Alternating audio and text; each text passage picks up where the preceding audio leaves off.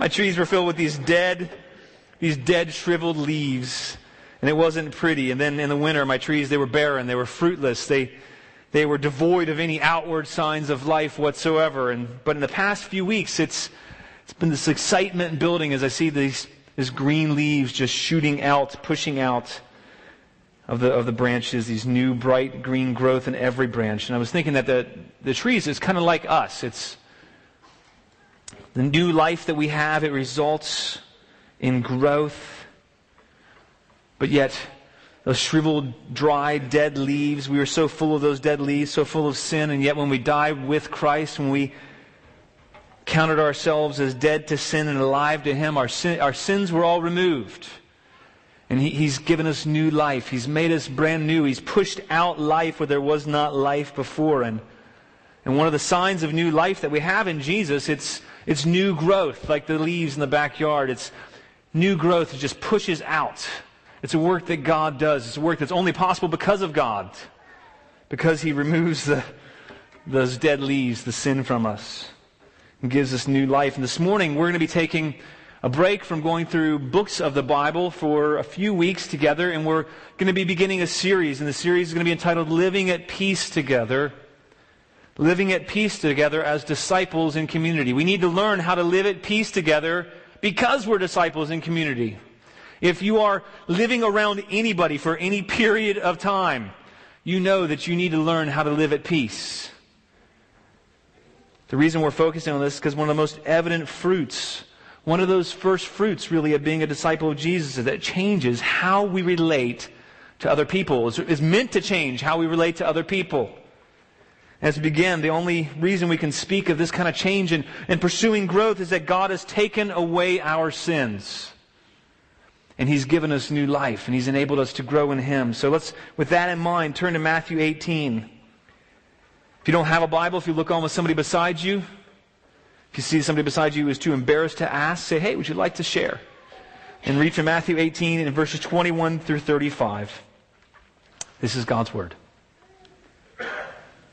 Then Peter came up and said to Him, Lord, how often will my brother sin against me and I forgive him? As many as seven times? Jesus said to him, I do not say to you seven times, but seventy-seven times. Therefore the kingdom of heaven may be compared to a king who wished to settle accounts with his servants. When he began to settle, one was brought to him who owed him ten thousand talents. And since he could not pay, his master ordered that he be sold with his wife and children, and all that he had in payment to be made. So the servant fell on his knees, imploring him, have patience with me, and I will pay you everything. And out of pity, the master of that servant released him and forgave the debt. But when the same servant, the same servant went out, he found one of his fellow servants who owed him a hundred denarii. And seizing him, he began to choke him, saying, pay what you owe. So his fellow servant fell down and pleaded with him, have patience with me and I will pay you. He refused and went and put him in prison until he should pay the debt. When his fellow servants saw what had taken place, they were greatly distressed. And they went and they reported to the master all that had taken place. Then the master summoned him and said to him, you wicked servant, I forgave you all that debt because you pleaded with me. And should not you have had mercy on your fellow servant as I had mercy on you? And in his anger, the master delivered him to the jailers until he should pay all his debt.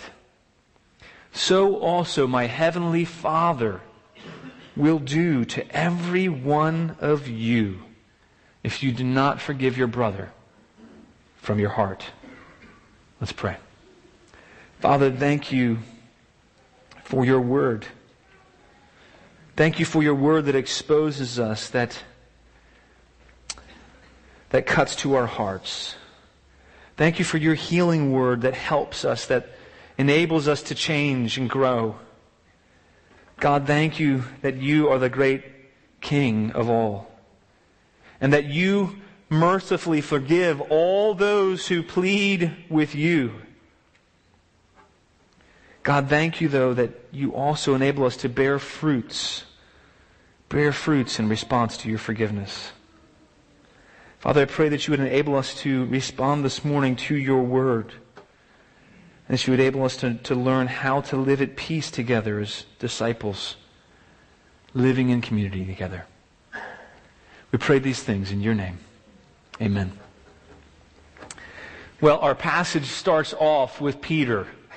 I, I love Peter. I'm so often encouraged by Peter. I'm encouraged by Peter because he messes up. I'm encouraged by Peter because he's he's blunt. He just speaks what he, he thinks. I'm encouraged by Peter because he's sinful and yet the Lord is patient with him. I'm encouraged by Peter because he asks the questions that so many of us would ask if we were in his shoes. Our passage it starts with, it says, "Then Peter came up and said to him, 'Lord, how often will my brother sin against me?'" You can almost hear a bit of a tone.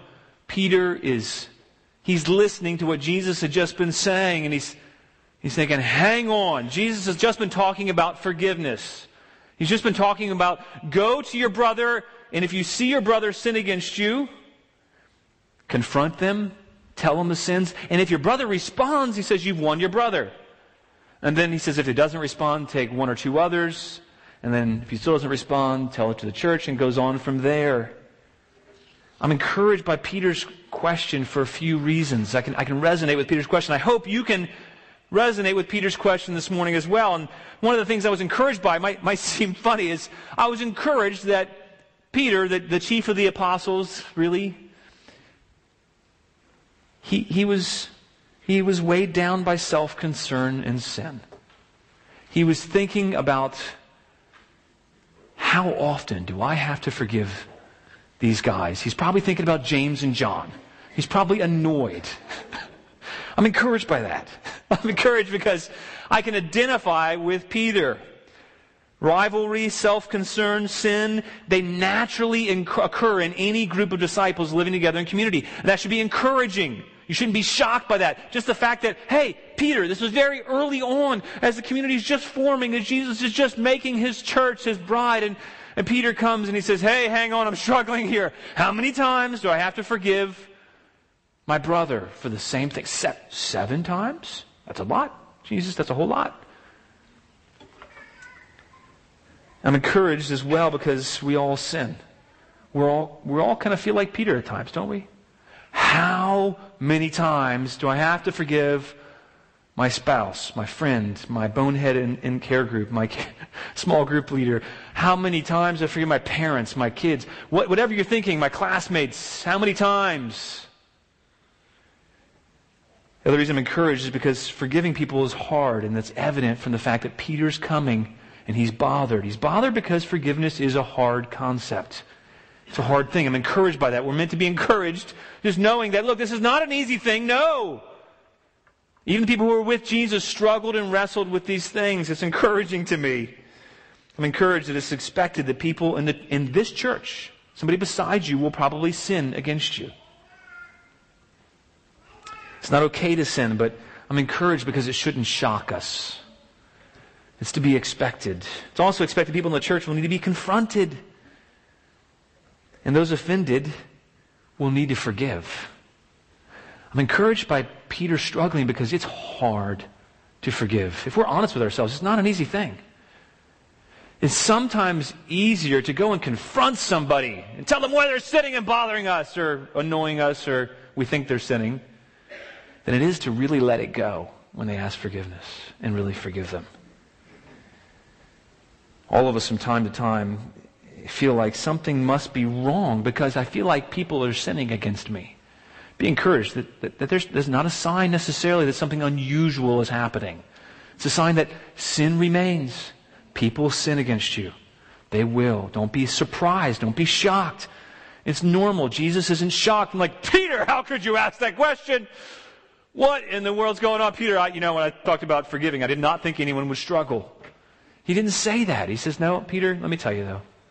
And then he says, not seven times, but seventy times seven. And I'm,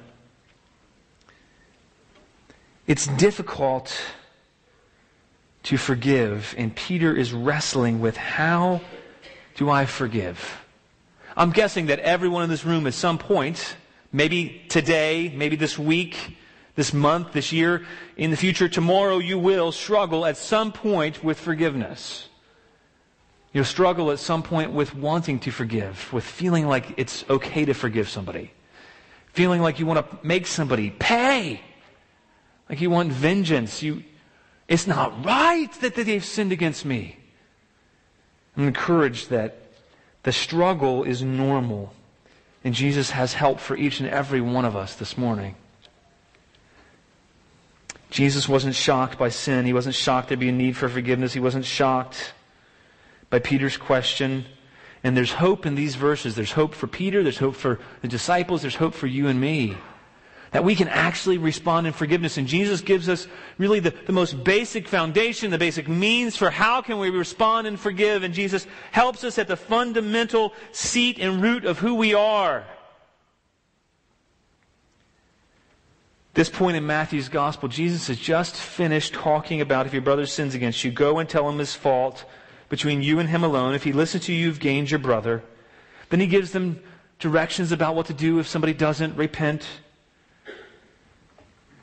For us in the church today, we can often read the first part of Matthew eighteen, and we can either be scared of it because, oh my gosh, what if somebody tells my sins to the whole church? But that's not really what the intent of that is. The intent is restoration to God and to the community. Or we can be we can say, well, h- how does this church do that? We want to make sure, and we have to figure out exact rules. And so we get hung up on, on the whole, how do we tell it to, how do we bring one or two others, and how do we tell it to the church, and what does it look like? And it can be scary. And and yet Peter, he didn't react to that portion of Jesus' teaching, did he? He reacted to the first part, the part that I think we actually struggle with more, if we're honest, the part that Peter struggled with more, and it's, hang on, Jesus, you said, if I tell my brother his sin and he actually responds, I've got to forgive him? And then what if he does this a lot? What if he keeps doing the same stupid thing to me? What if James keeps being an idiot and says, who's the greatest in the kingdom? Like he opened up the passage in Matthew eighteen. That's why Jesus started that. Peter is listening closely. And when Jesus says, if you... If your brother listens to you, you've gained your brother, Peter realizes the implications of this, and he realizes this will be painful. There is a cost to forgiveness. He didn't seem to be hung up on, what do I do if somebody doesn't respond? He was stuck on, this is difficult if somebody does respond. This is difficult if somebody does respond because it requires a cost. Forgiveness is not easy, it's not cheap, it's not free. We receive forgiveness from Jesus as free, but it had a cost. When we have to forgive other people, there's always a cost involved. Maybe some part of us wants to make people pay, wants to make people hurt like they've hurt us. Maybe some part of us wants vengeance. You see, sin, it's messy, and relationships are messy, and life together as disciples in the church, it's messy. But Jesus has hope for us, and it's not found in our own ability. It's found in, in seeing God's forgiveness of us. If you're around Christians long enough, you're going to sin. You're going to sin against each other.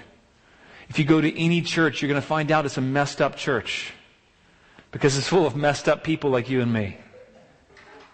And if you go to another church and it's a perfect church, like, like Spurgeon said, if I found a perfect church and I joined it, then it would no longer be a perfect church because, because I had joined it. How do we respond? How do you and I respond when other people sin against us? How do you respond when your kids sin against you, when your spouse sins against you, when your friend sins against you, when your co-workers, your classmates, whoever you're thinking of? How do you respond when people continue to sin against you? You see, how we respond. This passage is critical because how you and I respond, how we respond to others in whether we forgive them or not says everything about whether we understand God's forgiveness of us. Did you get that? According to Jesus. According to Jesus, whether we forgive others and how we forgive others, it's evidence of whether or not we've been truly born again. And it's evidence of whether we really get that God's forgiven us. How we forgive others is a sign of whether we really understand God's forgiveness for us or not. Let's put it another way. Really, the, the main idea I want for us to get this morning from this passage, the main idea that, that God would have for our church this morning to get, it's really simple. It's just that understanding the Father's forgiveness. Understanding the Father's forgiveness, forgiven sinners forgive sinners. Understanding the Father's forgiveness. Forgiven sinners, what do they do? What does it look like to be a forgiven sinner? Looks like to be somebody who forgives sinners. The whole point of the parable is really just to show that if we really understand the Father's forgiveness, then as forgiven sinners, we're going to forgive sinners.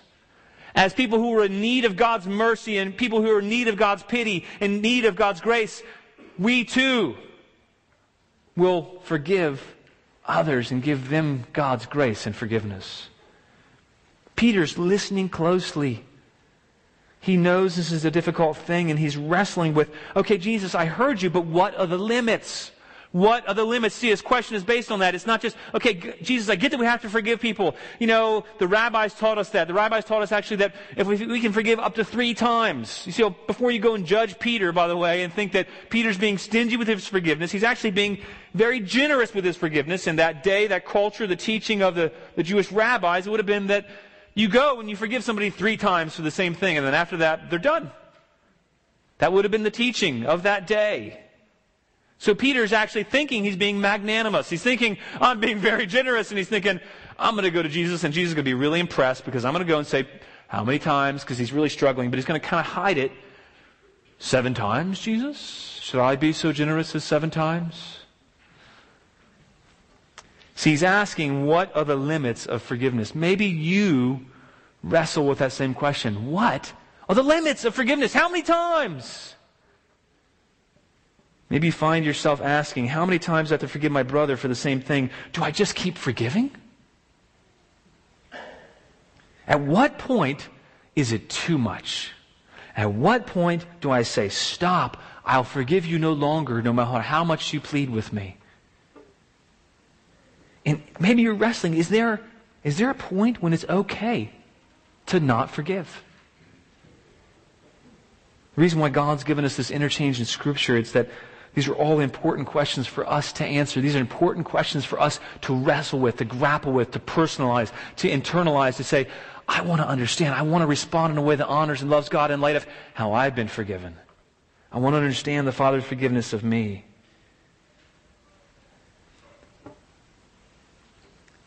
Jesus said to him, look in verse twenty-two, Jesus said to him, I do not say to you seven times, but seventy times seven, or maybe read an N I V or different versions, seventy-seven times. The point here is Jesus is not talking about do the math, Peter. What he's saying is forgive as many times as is necessary. His point is not to give Peter a checklist and say, okay, Peter, take along with you a piece of paper or a papyrus or whatever they had back then and say, okay, so when James and John, when they're jerks to you, okay, that's one, same thing, twice, same thing, three, four, five. Okay, seventy-seven, you're done. That, that wasn't the point of what Jesus was saying here. What he was saying is that uh, he was using hyperbole to say as many times as is necessary, Peter. And by the way, how do we know that? We know that from the context of the parable and from Jesus' response that it's like this, Peter. And then he launches us into this, this servant. He says, God has forgiven you. This king has forgiven an unlimited amount of sin. And he gives this comparison of the unlimited forgiveness of the king with the wicked servant who does not forgive. And what he's telling Peter and all of the disciples is to forgive like the king and not like the wicked servant. Forgive as many times as is necessary. I'm going to share with you a quote. We don't have it on the overhead, so I'll just have to read it to you slowly. It's a guy named R T France writing on the commentary on this book. He says, the opening exhortation to forgive without limit, it's undergirded by a parable which compares God's forgiveness and ours. It's because there is no limit. There is no limit to God's generosity. Because there's no limit to God's generosity to His undeserving people. You and I are those undeserving people. There's no limit to God's generosity to undeserving people. Because of this, they in turn cannot claim the right to withhold forgiveness to their fellow disciples. If you've received undeserving forgiveness from God, and by the way, any forgiveness from God is, is undeserving, you cannot claim the right to withhold forgiveness from your fellow disciple. He says, a community of the forgiven, I love this line, it's worth writing down, a community of the forgiven must be a forgiving community. A, for, a community of the forgiven must be a forgiving community. So Peter tells Jesus and disciples a parable, and he tells them the kingdom of heaven, it can be compared to a king who goes out to settle accounts with his servants. It says in verse twenty-three, therefore, the kingdom of heaven be compared to a king who wished to settle accounts. This king, he has servants. He was sovereign over them. He was over all of his servants equally. He had equal right over his servants. In the passage, it mentions servants four times. And actually, the better translation of that word really is slave or bondservant. We have a softening in the E S V. I'm not exactly sure why they chose to, to soften it and make it the word servant. But it really is, is slave or bondservant, somebody who's been bought with a price, somebody who belongs to someone else. And if, if you find yourself as a Christian or call yourself a Christian, that means you've been bought by the blood of Christ. You belong to someone else. God has a right over you. So this king has a right over his servants. And we can see, how does this king handle his authority with his servants? Is he unjust? Is he unkind? Is he unmerciful? What is this king who's compared to the kingdom of heaven? What is this king who is like God? What is this king like? How does he handle his justice? And we can see that this king, he's extremely merciful. Look in verse twenty-four. It says, when he began to settle, one was brought to him who owed him ten thousand talents. And since he could not pay, his master ordered him to be sold. And before you react to that, remember, he was already property. When he settled account, one was brought to him, owed him ten thousand talents, and since he could not pay, his master ordered him to be sold with his wife and children and all that he had, and payment to be made. And if you're going to understand the gravity of this man's situation, you need to know that a talent was no small amount of money. A talent was somewhere close to twenty years' worth of wages. A talent was the, the, the largest monetary figure that they used in that culture, in that day. It was the largest term for a unit of money. It was a talent. twenty years' wages. And so Jesus uses the largest term, twenty years' wages, a talent. And then he multiplies that times the, the biggest number in Greek in that day, which was ten thousand. That was the largest number they had a word for. And so he says twenty years times ten thousand. The most times the most is what this guy owed. It's an amount no person could ever possibly repay. And he was telling this, this, this parable, he meant to say that no one could ever hope to repay this debt in thousands of lifetimes. I, I try to do the math now. It can hang you up, but I was thinking, well, if a town is that much and somebody made fifty-three thousand dollars a year, then that'd be one hundred sixty-four thousand years worth of wages at fifty-three thousand dollars a year.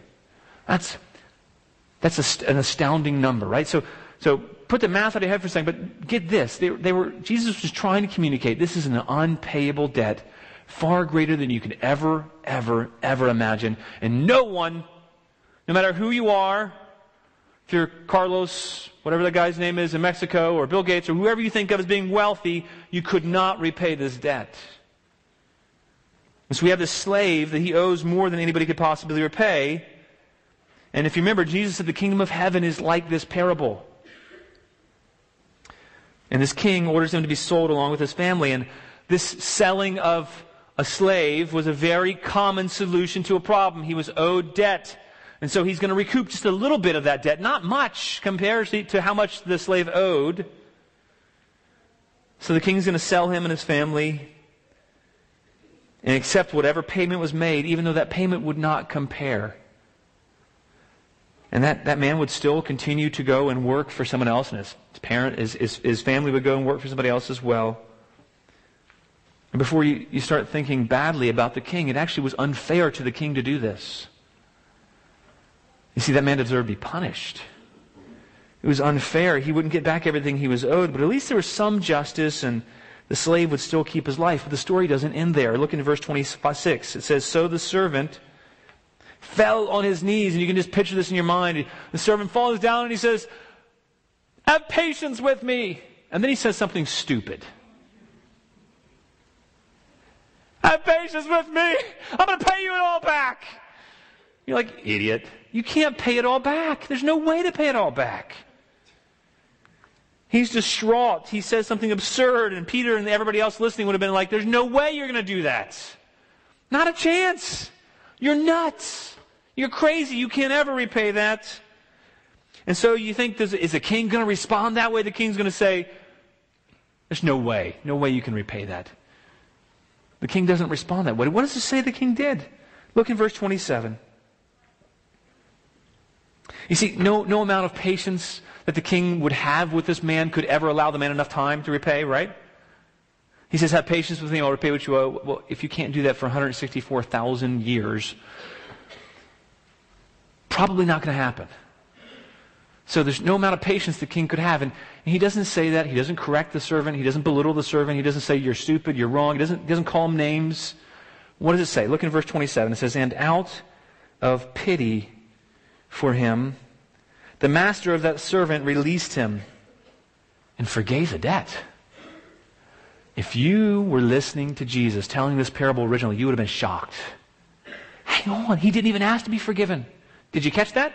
The servant didn't even ask to be forgiven the debt. The servant was trying to earn, trying to repay. He didn't even ask for forgiveness. He pleaded. And the king had astounding mercy. He went far beyond what the servant was even asking. And he says, "I'm going to have mercy on you, and I'm going to forgive you all your debt." He forgives him all the debt, and he releases him. And so Peter, as he's putting two and two together and thinking, "Hang on, Jesus is talking to me. What's going on here?" He would have been astounded and think, "Well, that's unreal. There's no way that any master, any king, nobody would ever forgive like that. Nobody would ever say, 'I release you from all that debt.'" If you were owed all that money, let's say that somebody beside you owed you, I don't know, even twenty years worth of wages. I'd want it back. Let's say they owed you twenty times ten thousand. You're not going to just say, "No big deal." You're not just going to say, "I'll forgive you your debt." There's an extreme cost here. A cost that we can't even imagine. So the master in the story, he's like no other master, like no other king, is unbelievably merciful to a clearly wronged servant who just asks for patience. And then he, he says he'll do something he could never do, and yet the master does something he could never do for himself. The master forgives him his debt. He doesn't say, "Pay me," and then hand him a bill. He doesn't say, "Okay, fine. We'll see. I'm going to throw you in jail. I'm going to, I'm going to make you pay." He doesn't do that. He forgives the man, and out of pity. That's how, that's how God forgives us. He doesn't say, "Earn it." He doesn't hand us an I O U, doesn't hand us a bill, doesn't say, "Be good enough." Doesn't say, "Okay, I forgive you, but I'm going to do it stingily and begrudgingly, and I'm not going to really treat you as if I forgive you. I'm going to release you and forgive you from all your debts." Maybe you owe a lot of money to somebody right now. Maybe you've owed money in the past before. It's a terrible feeling. Maybe you owe so much that you can't ever hope to repay. Imagine if you could never hope to repay in thousands of years. That, that weight that would always be on you. And yet the king forgives this servant, and you would expect that this servant would feel relief, feel freedom, feel, oh, joy. Gladness. He would be happy. He would be changed. He would be a different man. He'd live differently. He no longer has any debts to repay. He's freed from an unbearable burden. That's the response that we're meant to have when we're forgiven by God, is, "I've been forgiven. I've been forgiven I could never repay. I've been forgiven of debts that are far too much for me. Now not only is the penalty removed, there's no punishment, you're free. What relief you would feel if you were this man, what joy you would feel, what gratitude, what freedom. And you would think, what an amazing king, what an amazing master. I just want to live for this guy. How could he be like this? Jesus says the kingdom of heaven is like this, that God is like this. That God has pity on us. He releases us. He frees us from our debts. When we just plead to Him, even when we do it foolishly and poorly, even when we don't repent correctly, God still forgives us. God initiates like He initiated with the servant, and it was His idea to forgive. It was His idea to forgive the servant. It's God's idea to forgive us. He doesn't forgive because there's any hope of earnings to be paid, because He's going to get back from us something. He forgives out of mercy, out of pity for us. God forgives completely in a huge, unimaginable debt. What mercy, what grace, what kindness. What a good, great God, what a good, great King, what a great Master. And then we see, how does this servant respond? Peter and his disciples must have been wondering, okay, wow, Jesus, what is this guy going to do? Wow, he should be like jumping up and down. If I win the lottery, I'll be jumping up and down, much less being forgiven of this amazing debt. And what, what's he going to do?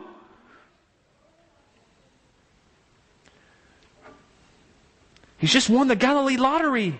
He's just, he's just gotten all that he could ever hope for.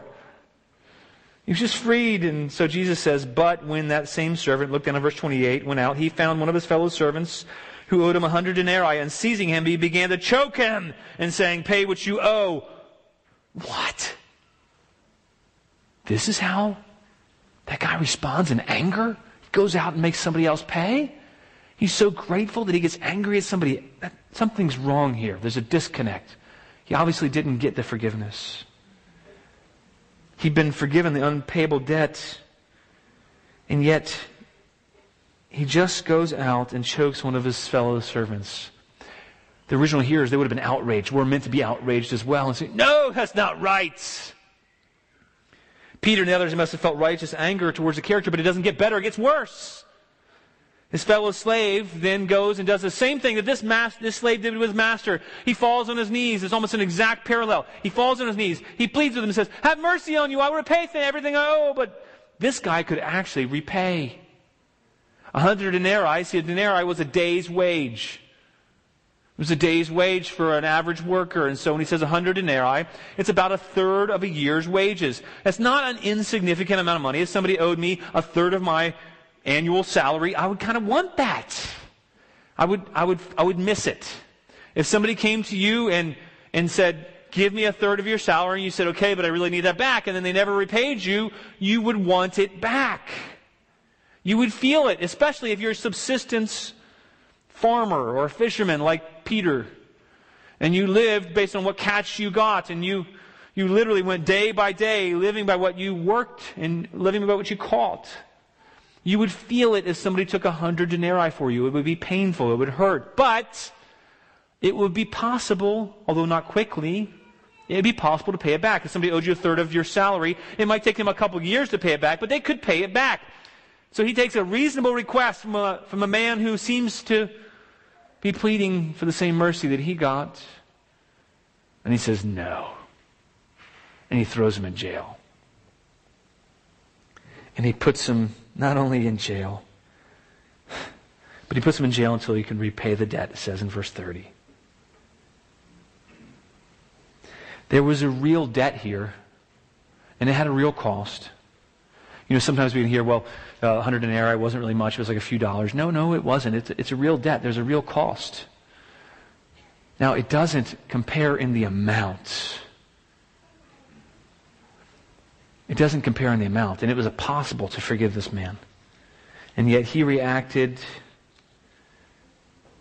he reacted unmercifully to his fellow servant. So Peter probably re- reacted just like we're meant to react. We're to be astounded, we're to be scandalized, deeply distressed. It says, I, I love the way the, the N A S B puts it, it says in verse thirty-one, when his fellow servants saw what had taken place, they were deeply grieved. They were deeply grieved and were greatly distressed. They went out and reported to their master all that had taken place. This was wrong. How could he do that? How could he live like that? How could he be that way when he just got forgiven everything? What scandal! And their master, he wasn't pleased. Jesus tells us, look in verse thirty-two, it says, the master summoned him and said to him, you wicked servant, I forgave you all that debt because you pleaded with me. You didn't deserve it. I forgave you all that debt because you just pleaded with me? You didn't even give me anything you had.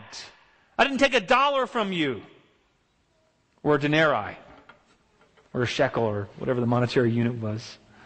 I didn't take anything from you. You pleaded with me and I forgave you everything. You wicked servant. Should not you have had mercy on your fellow servant as I had mercy on you? See, the master expected the servant to learn from him. The master expected the servant to be like him. He expected that the servant, having received the unimaginable mercy of his king, would be affected and changed. And it was wicked that he was not, that it had no effect to soften his heart. And Jesus says, verse thirty-four, and in anger the master delivers him to the jailers until he should pay all his debt. Now the reality is, is that if you're reading the E S V, and this is one of those places, there's a footnote there for the word jailer, and, and it says, I have a footnote one, and it says, jailer, Greek, torturers. It, torturers. He was delivered over to the torturers. Not only was he in, imprisoned now for not forgiving, but he was delivered over to the torturers until he should repay. If you're being tortured, you can't work. If you're working in prison, I had a cousin who was in prison a while ago, and and he got a job, and I think they paid him fifty cents an hour in prison. And, and there's no way that he could ever save up enough money or repay any debts he owed. And this man, how much more back then? He's in prison. You're not going to earn money in prison. And it's worse than that. He's being tortured now. Imagine Peter and the other disciples. Maybe you're thinking, good! He deserved that. That wicked servant. That's what he deserved. That's justice. That guy deserved to be thrown in jail for his life. But then Jesus says really a third shocking thing. Remember, Peter's telling this parable to Jesus, to, to Peter. I mean, Jesus is telling this parable to Peter and to his disciples.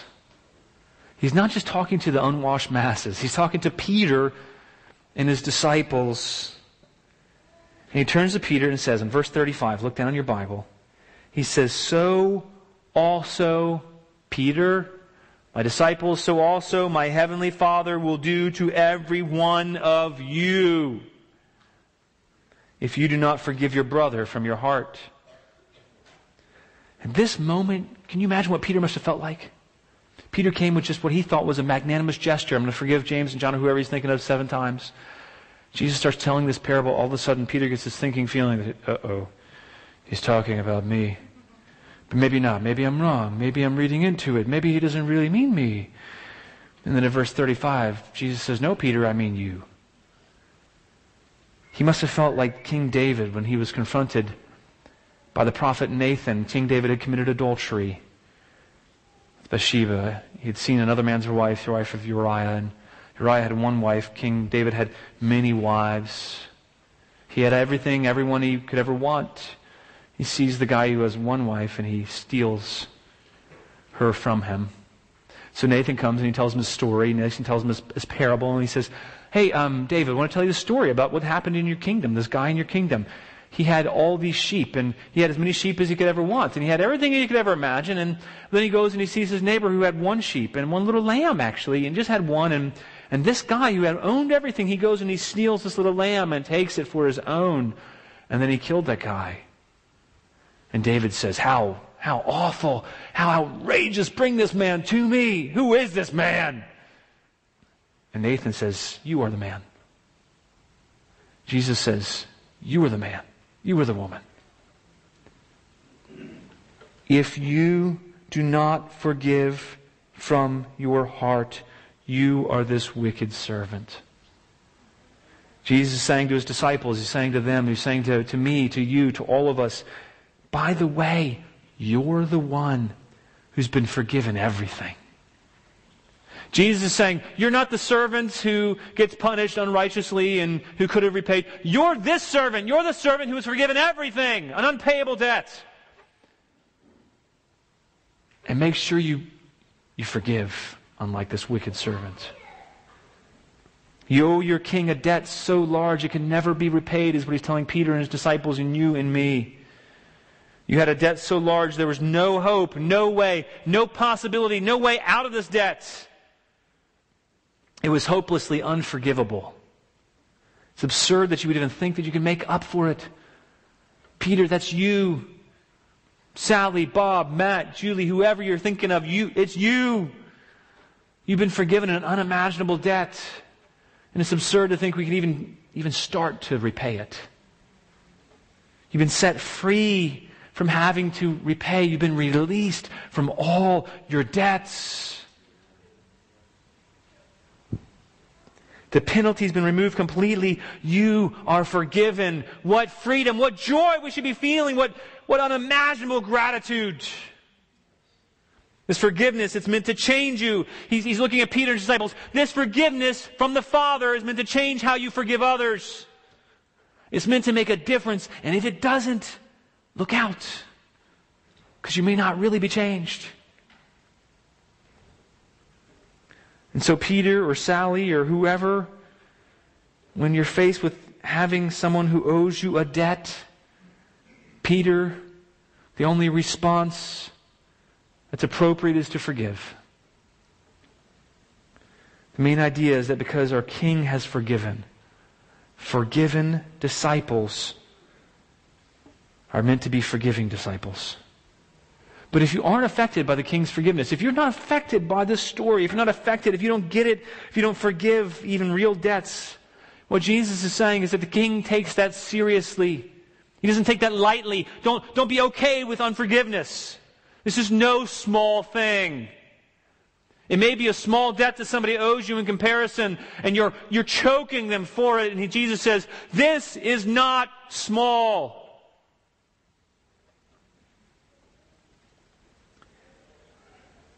If you're unaffected by the King's forgiveness, if you don't get it and you don't forgive, the King takes that seriously. The punishment that we deserve, that you and I deserve, that all of us deserve equally, by the way. You may be feeling like, you know, no one sinned like you. Well, that's just not true. We, we've all sinned. We've all gone our own way. The seeds of every sin, even sins we haven't done yet, are there in our hearts. Nobody is better than anybody else. We've all sinned unforgivable debts, unpayable debts. And yet, what has the King done? The King has provided a way to forgive us, for our debts to be paid. You see, the, the part of the parable the, the disciples did not yet get is that one day, the same Jesus who was telling them the story, he would be the one who would go and pay their debts. He would be the one who would go and pay for all their sins and say, justice, true justice does look like vengeance. True justice does look like somebody paying for what you've done. But you can't repay. And so Jesus took that payment on himself and took all the justice of God.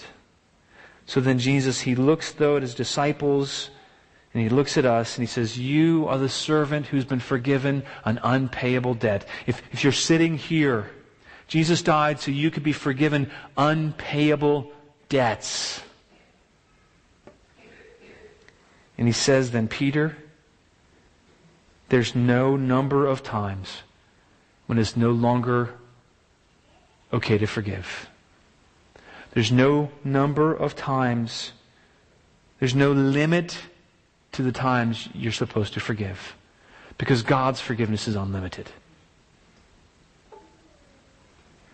There's no limit. You can forgive whatever your fellow bondservant owes because it will never, ever compare. He's not saying it's insignificant. A hundred denarii, a third of a year's wages, there will be pain in forgiveness and personal cost. But he's saying that it just does not compare to the pain that God placed on His own Son so that you could be forgiven everything. He says something that's frightening, and we can lessen these words. You think, well, I'm a Christian. I, I, don't, I don't need to be worried about that. No, Jesus is looking at who? Peter and his disciples. He says, my Heavenly Father is going to do the same thing to each one of you if you don't forgive your brother from the heart. Don't dismiss it. He's saying, every one of you. There's four simple points, four very quick points that we're going to take away, four application points, really. And the first is that every one of us has an unpayable debt to the King. Jesus is talking to every one of you. He's talking to each and every one of you. He's talking to me. Each and every one of us has an unpayable debt to the King. I want you to think for a moment about every bad thing you've ever done. You're like, how is that edifying? I want you to think for a moment that every thought you had that didn't honor God, every thought you had that was full of hate, or lust, or envy, or bitterness, or coveting, or resentment, or jealousy, or pride. Every time you just thought that way. I want you to think about everything you've ever done that wasn't completely holy, wasn't completely righteous, wasn't good enough. I want you to think about everything you've done to disobey your parents, to disobey God, to rebel, to break man's laws, and to break God's laws. I want you to think about every act of unkindness, every small act of rudeness, every unkind or harsh word you've said, every half-truth you've told, and we've all done it.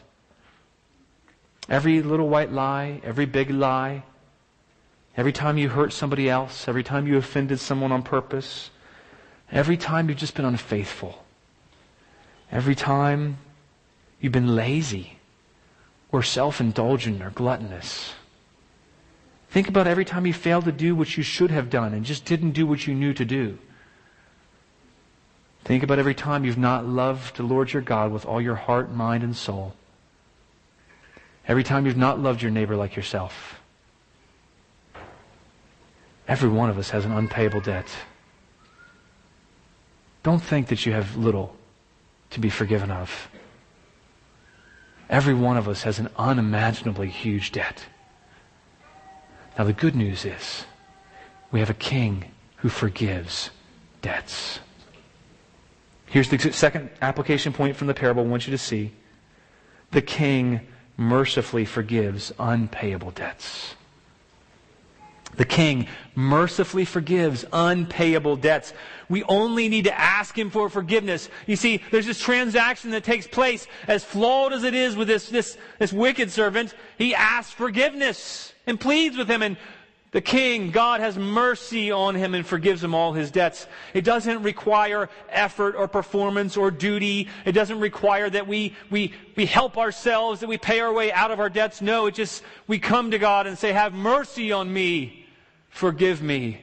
And here's the good news. The kingdom of heaven is like this King who forgives unpayable debts.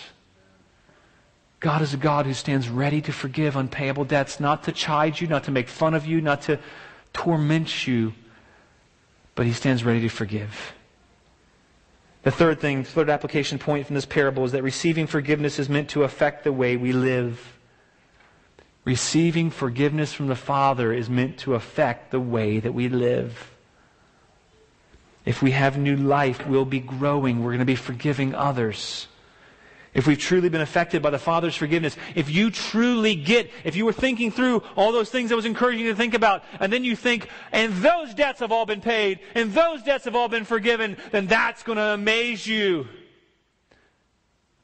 You're going to feel gratitude and freedom. I've been released from every one of those things you were thinking about if you've asked God for forgiveness.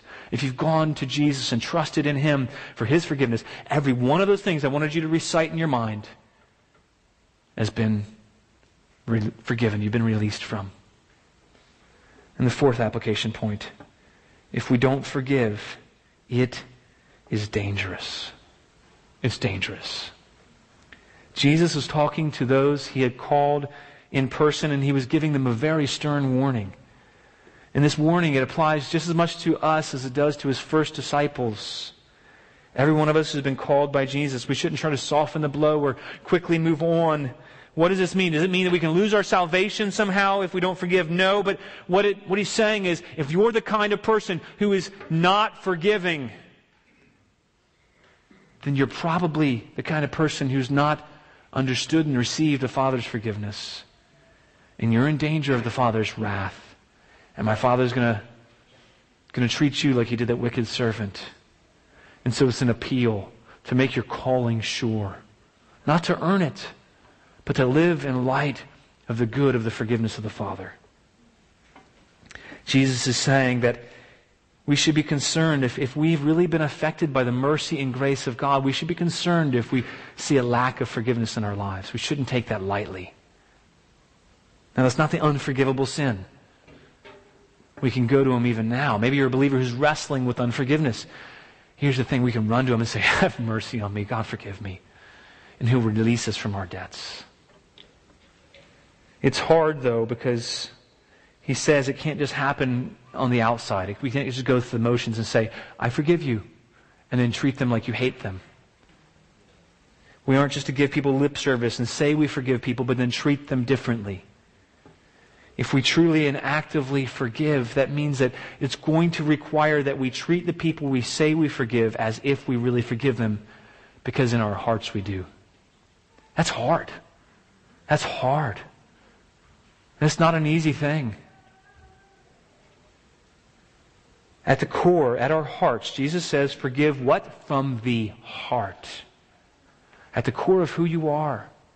At the core of your desires, your emotions, the seat of your intellect, at the core of how you feel. He says we're to forgive with our deepest emotion and desires and release others from, from those debts, so that how we think about them, how we feel about them, and our hearts are changed towards them. That requires the grace of God, requires the mercy of God. But here's what Jesus is telling us through telling us this parable.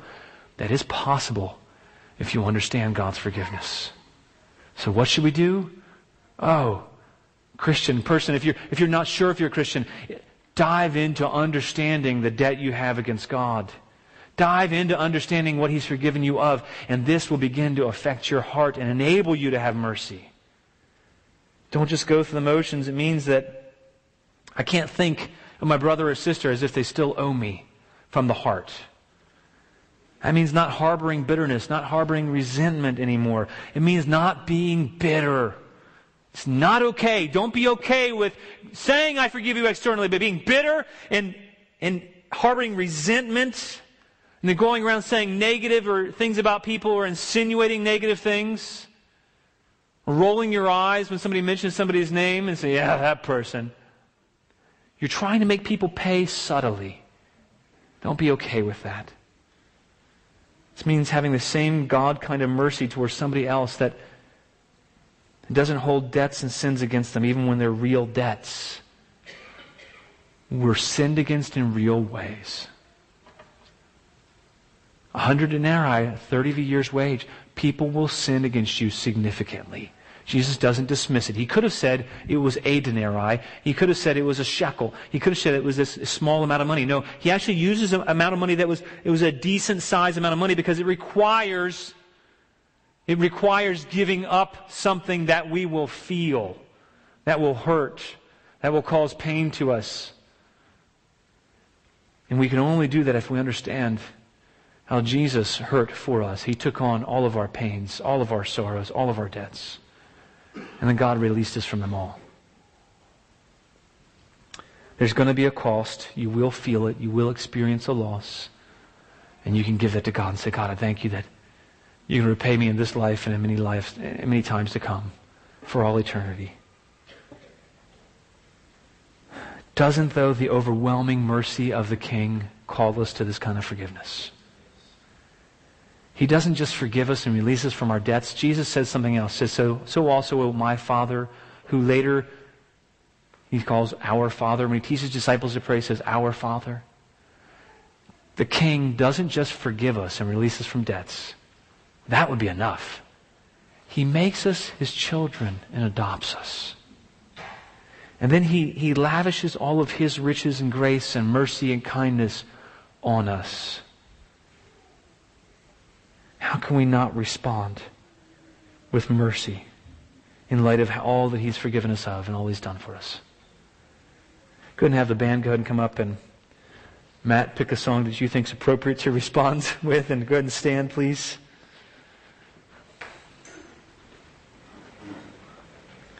I want to ask you some questions this morning. Who do you need to forgive? Who do you need to forgive from the heart? Who has God placed on your heart that you've been unforgiving towards?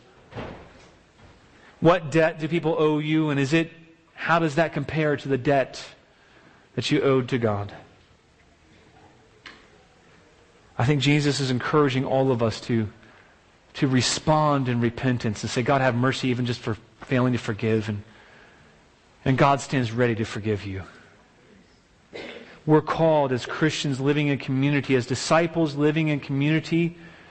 Forgiven sinners are called, if we understand the forgiveness of the Father, forgiven sinners are called to forgive sinners. Let's worship.